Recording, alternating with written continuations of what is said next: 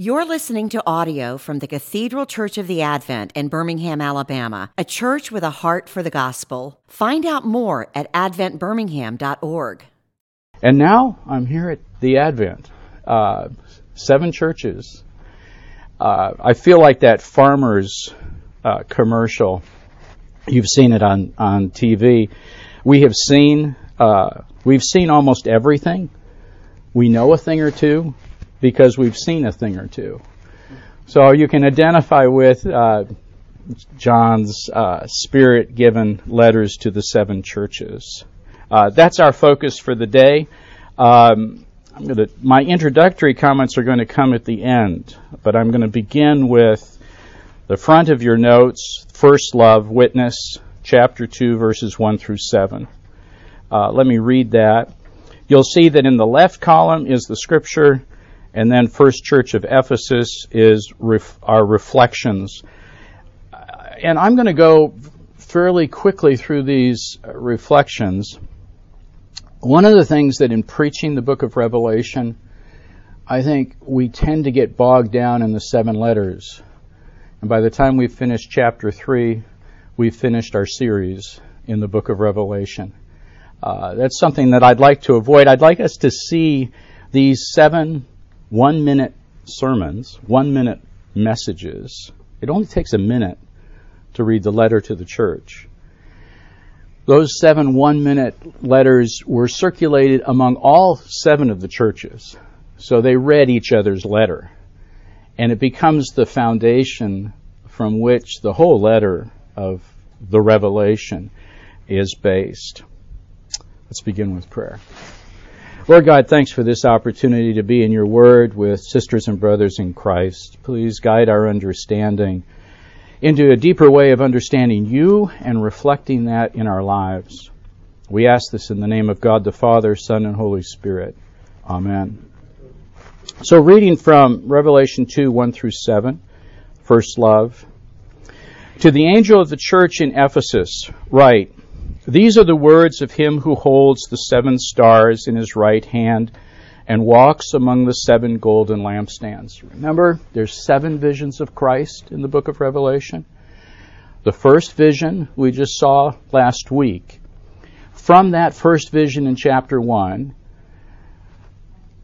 a phrase is taken to introduce Christ to each church. So by the time you get through all seven letters, you've basically had that first vision repeated. And so these lines, which I've italicized, the one who holds the seven stars, which means the cosmos is in his hands, and walks among the golden lampstands. Here is the one whose sun shines with all the brilliance that can possibly um, uh, illumine, and yet is reflected in the light of the church, the seven golden lampstands. Verse 2 I know your deeds, your hard work, your perseverance. I know you cannot tolerate wicked people, that you have that you have tested those who claim to be apostles but are not, and have found them false. You have persevered and have endured hardships for my name, and you have not grown weary. What church would not like that commendation. I mean, look at it. You've worked hard, your deeds are good, you're persevering, you don't tolerate wicked people, you've tested those who've claimed to be true but are not, you've persevered, you've endured hardships, you've not grown weary. Boy, if we could say that about the Advent or any of the seven churches I've served, I think as a pastor I would be just very pleased.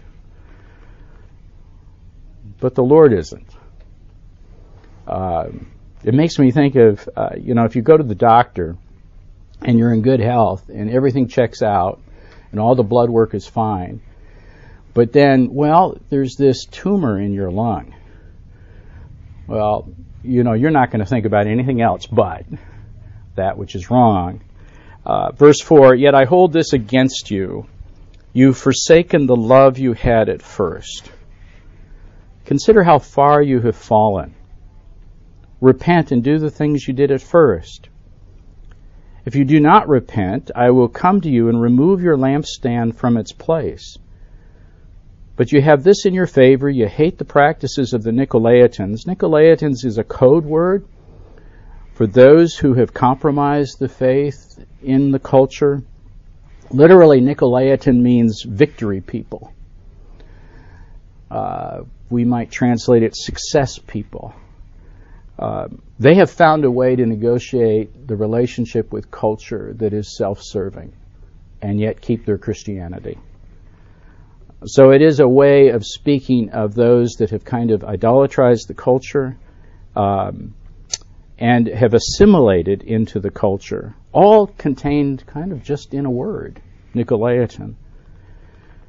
Verse 7 Whoever has ears to hear, let him hear what the Spirit says to the churches.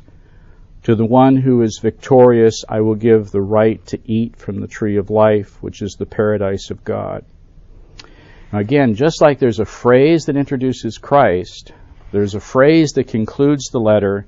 That phrase points, for, points forward in the letter to the new heaven and the new earth and to the city of God and the garden of God. And so something's taken from the conclusion of the book, something's taken from the first vision of Christ in order to create this one minute sermon, one minute message uh, to the church. To the angel of the church at Ephesus, write. And biblical scholarship, there's a debate between, well, how do you interpret this angel? And for some, it has been, well, this is the, the senior pastor of the church. Uh, this is the messenger to the church. I tend to go with the fact that there is an angelic being. We'll talk about angels later when we look at the book, but there's a guardian angel for the church through which this message is mediated. So it doesn't fall on the so- shoulders of one human being to communicate this message. This message is being communicated by God through His messengering system. And uh, pastor and people alike live under this message. Richard Mouw, who uh, past president of Fuller Theological Seminary, uh, writes the church is in a really bad shape, almost as bad as the first century.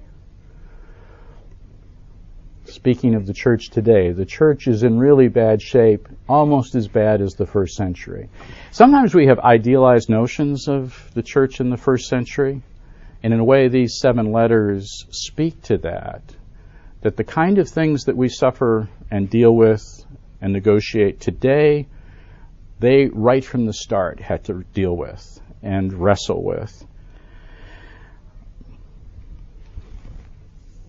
so I make some comments on the uh, in the second column, the first church of Ephesus, uh, and maybe that third paragraph. Hidden in their strengths, which were many, was a weakness that was deadly. They'd lost their first love for Christ. It's hard to sustain that first love, isn't it? Through the decades. Um, for a church and for us personally. Uh, what would it be like to go back to the freshness of finding Christ? Uh, the uh, the joy of truly being forgiven um, for a life that has a a purpose and an orientation that is God glorifying and pleasing. Or the danger when the loss of first love and all these other things are being maintained and even to hardship and perseverance is that we are doing it out of duty, we're doing it out of tradition, we're doing it out of habit, we're wired this way, but we've lost the sense of of passion for it. Um, we've lost the joy of it. Um, And that's the, church, the concern at the church of, of Ephesus. Boy, you can see why there'd be the, ten, uh, the tendency to just want to spend, if you're preaching, uh, 30 minutes on this particular very important concern. But we're going to move on. to the band of martyrs in chapter 2, verses 8 through 11. This is your third column. And there is no uh, condemnation to the church of Smyrna. It's all positive. But the positive is a difficult positive. To the angel of the church in Smyrna write, These are the words of him who is the first and the last, who died and came to life again. I know your afflictions and your poverty, yet you are rich. I know about the slander of those who say they are Jews and are not, but are of the synagogue of Satan. Do not be afraid of what you're about to suffer. I tell you, the devil will put some of you in prison to test you, and you will suffer persecution ten days.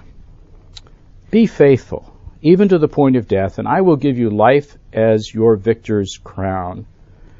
Whoever has ears, let him hear what the Spirit says to the churches. The one who's victorious will not be hurt at all by the second death. It's not difficult to see that the thing that is most needed by the church at Smyrna is courage, a courage to withstand the 10 days. Now, as we've said before, numbers are not magical in the book of Revelation, they're meaningful. And there is a meaning that is attached to 10, which is a sign of completeness, of fullness. So the 10 days of persecution um, is a way of speaking of limited but complete the testimony that this church has in the light of being persecuted. We might wish that it was 10 literal 24 hour days rather than 10 as a symbol of the complete experience of being persecuted. Among the churches today that this would especially apply for, you, you think of the church in North Korea, or Yemen, uh, especially in parts of China. Uh, my brother lives in Hong Kong and has for the last 20 years, and uh, uh it'll be a game changer if Hong Kong, inv- uh, if China is invaded uh, by the, the military. Um, the end of the life as they've known it will probably be experienced.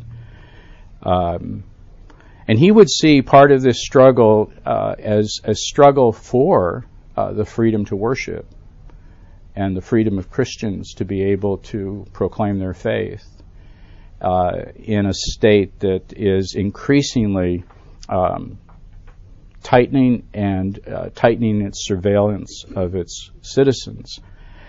Uh, but there's places of intense persecution um, in northern Nigeria um, we have heard from Ben Kawashi here of the the intense kind of persecution that they face uh, on a regular basis.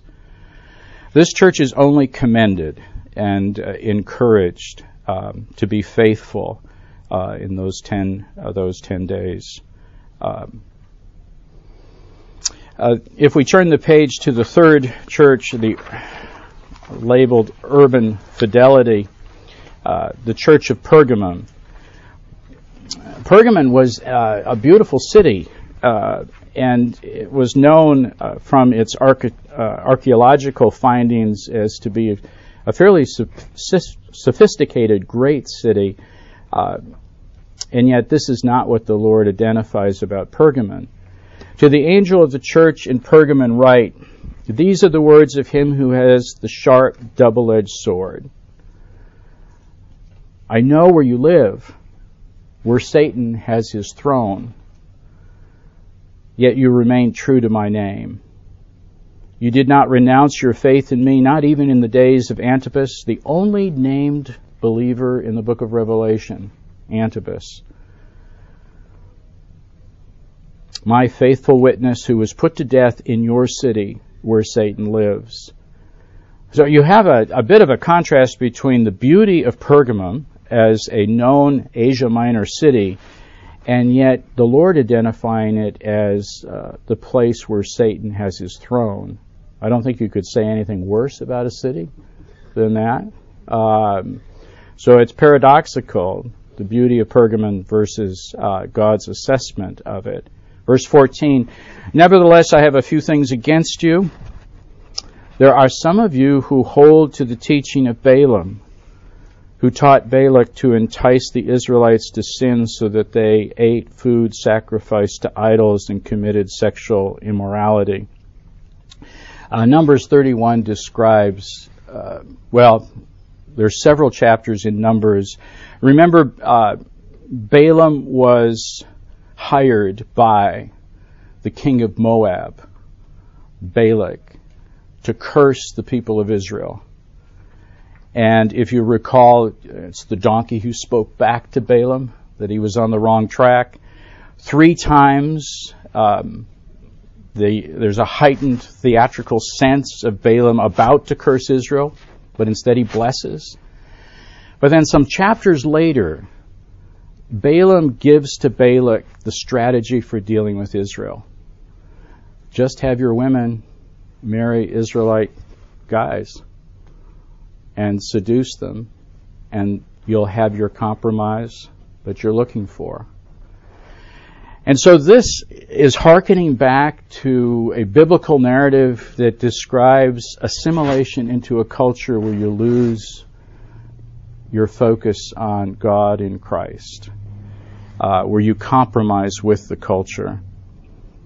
Uh, it's a sobering reflection in the light of second and third generation loss in the kingdom of God. Uh, and how difficult it is to sustain and to pass down that faith from one generation uh, to another. Verse 15 uh, Likewise, you also who hold to the teaching of the Nicolaitans, again, repeated, Repent therefore, otherwise I will soon come to you and will fight against them with the sword of my mouth. Whoever has ears, let him hear what the Spirit says to the churches. To the ones who, to the one who is victorious, I will give some of the hidden manna. I will also give that person a white stone. In other words, their identity will be in God, with a new name written on it, known only to the one who receives it. Are you getting any impression from these letters to the churches? And what is that impression that comes to your mind with these letters? And how would these go down today?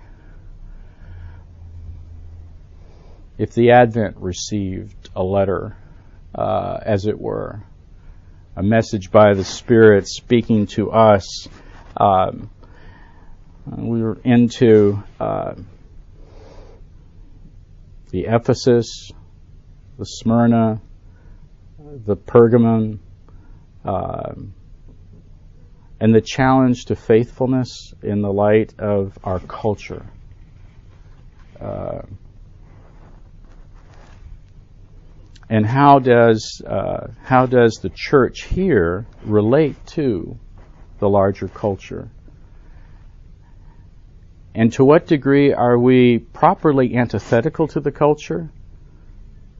And to what degree have we assimilated into the culture so that we are compromised? We don't have pagan deities that we'll bow to, like the first century, but we do have pagan commitments that we would struggle with.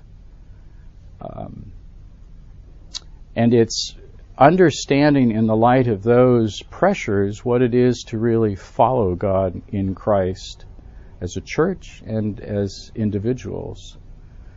And that's what I think these letters are getting at. Um,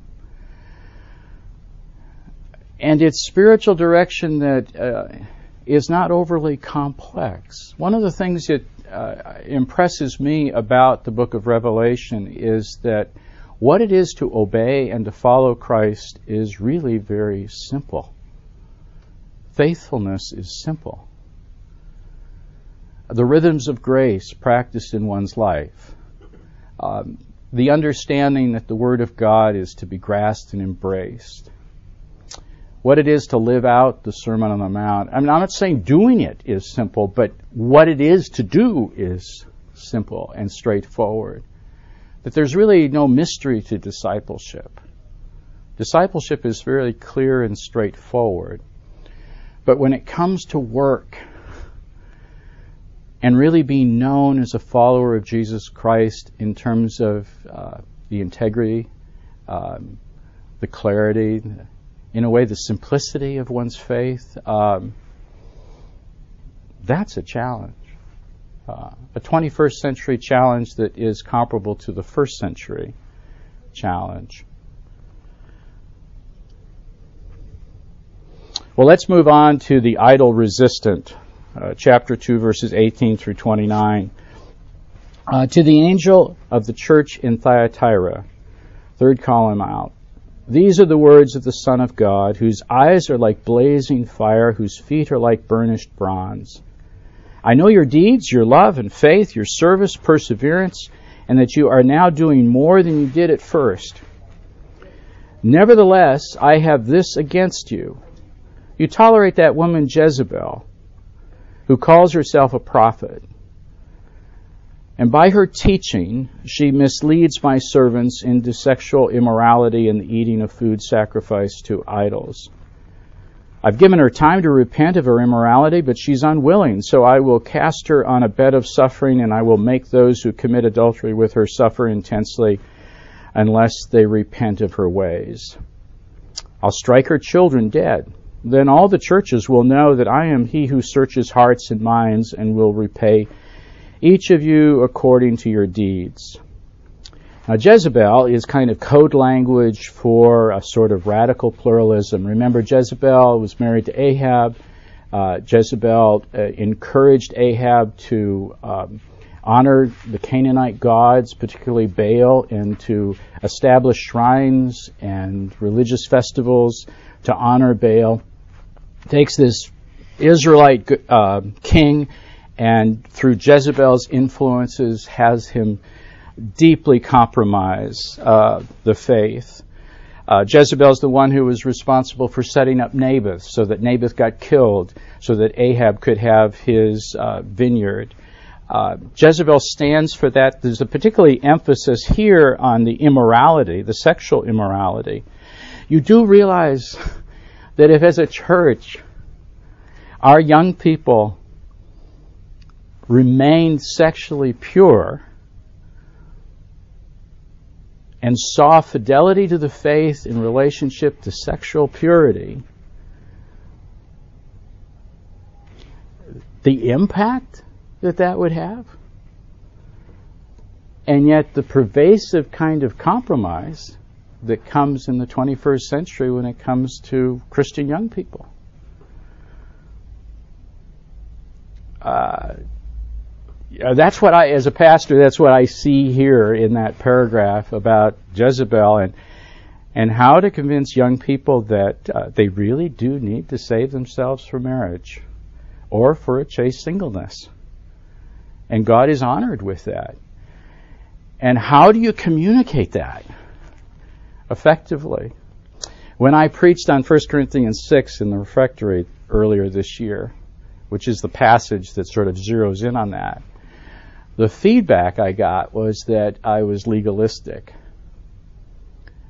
Uh, now, I don't think I was legalistic. I think I was simply teaching what the Apostle Paul was teaching about sexual morality. Uh, I want to find ways to communicate to young people clearly, thoughtfully, compassionately of the importance of sexual purity for their sakes and for the witness of the gospel's sake. Now, of course, you know, I can't say that without saying I think there's tremendous grace in forgiveness and a process of repentance that leads to a profound faith and obedience to Christ in young people that have fallen.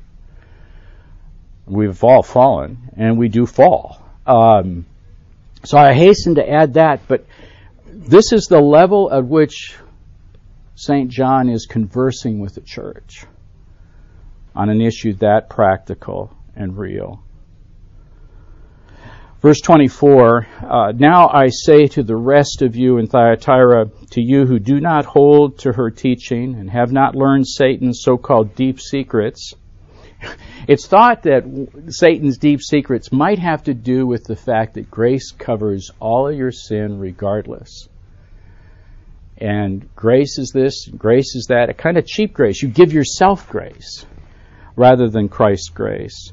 Satan's deep uh, secrets is, well, it doesn't really matter anymore because you're grace, you're graced by Christ.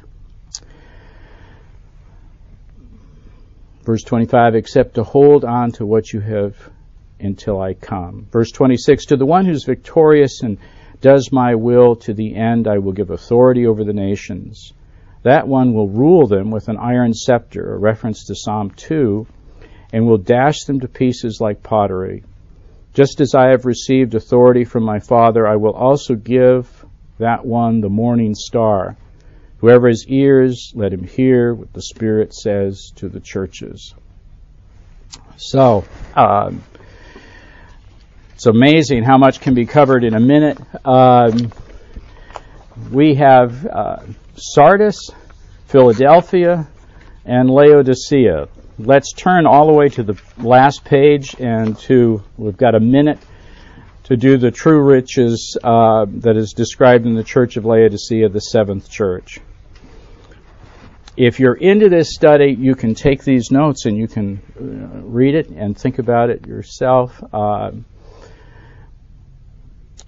so, reading from chapter 3, verse 14 through 22, to the angel of the church in Laodicea, write These are the words of the Amen, the faithful and true witness, the ruler of God's creation. I know your deeds, that you are neither cold nor hot. I wish you were either one or the other. So, because you are lukewarm, neither hot nor cold, I'm about to spit you out of my mouth. You say, I'm rich, I have acquired wealth, and do not need a thing, but you do not realize that you are wretched, pitiful, poor, blind, and naked. I counsel you to buy from me gold refined in the fire so that you become rich, white clothes to wear so you can cover your shameful nakedness, and salve to put on your eyes so you can see. Those whom I love, I rebuke and discipline. So be earnest and repent. Here I am. I stand at the door and knock. If anyone hears my voice and opens the door, I will come in and eat with that person and they with me. To the one who's victorious, I will give the right to sit with me on my throne, just as I was victorious and sat down with my Father on this his throne. Whoever's ears, let them hear what the Spirit says to the churches. If you take all of these letters together, what is asked of the believer is love, courage, faithfulness, holiness, authenticity, steadfastness, and finally, with the Church of Laodicea, humility. They think they've arrived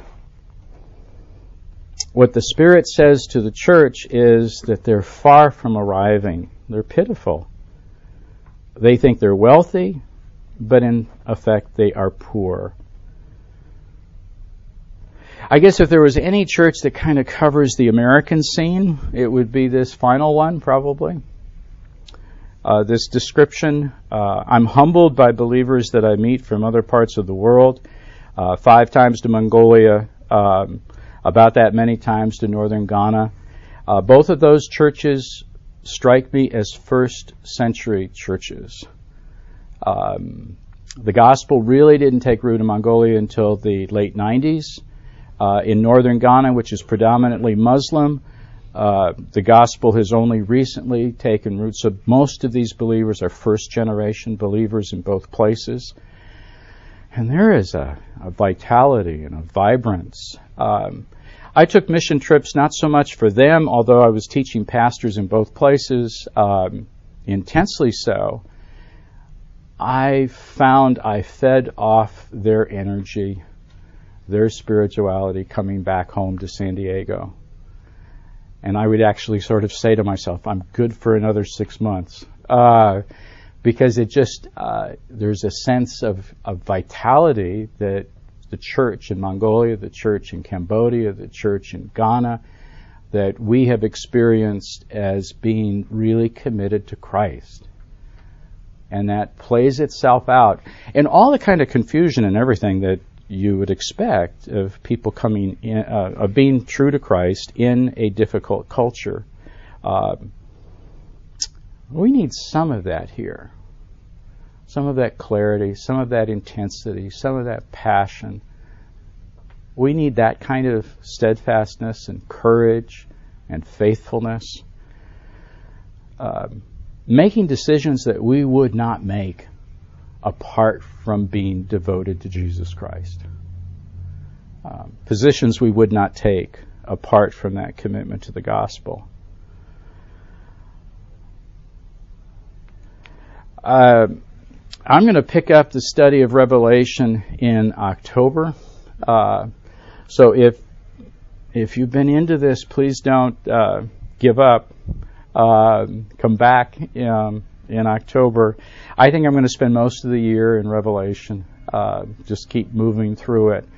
Uh, the best way to do this book, though, is to finish chapter 3 and move right away into chapter 4 to the heavenly throne vision of Christ, uh, the lion and the lamb uh, picture of Christ. Let me pray for us. Lord God, help us as we seek to follow you in a way that pleases you and glorifies you. We do this not in our own strength or in our own wisdom, but in that which you've given to us through the Holy Spirit. But we're involved in that, and we ask for your help. In the name of Christ, Amen. You've been listening to audio from the Cathedral Church of the Advent. If you live in Birmingham or find yourself visiting, we hope you'll join us for one of our Sunday services. Find out more at adventbirmingham.org.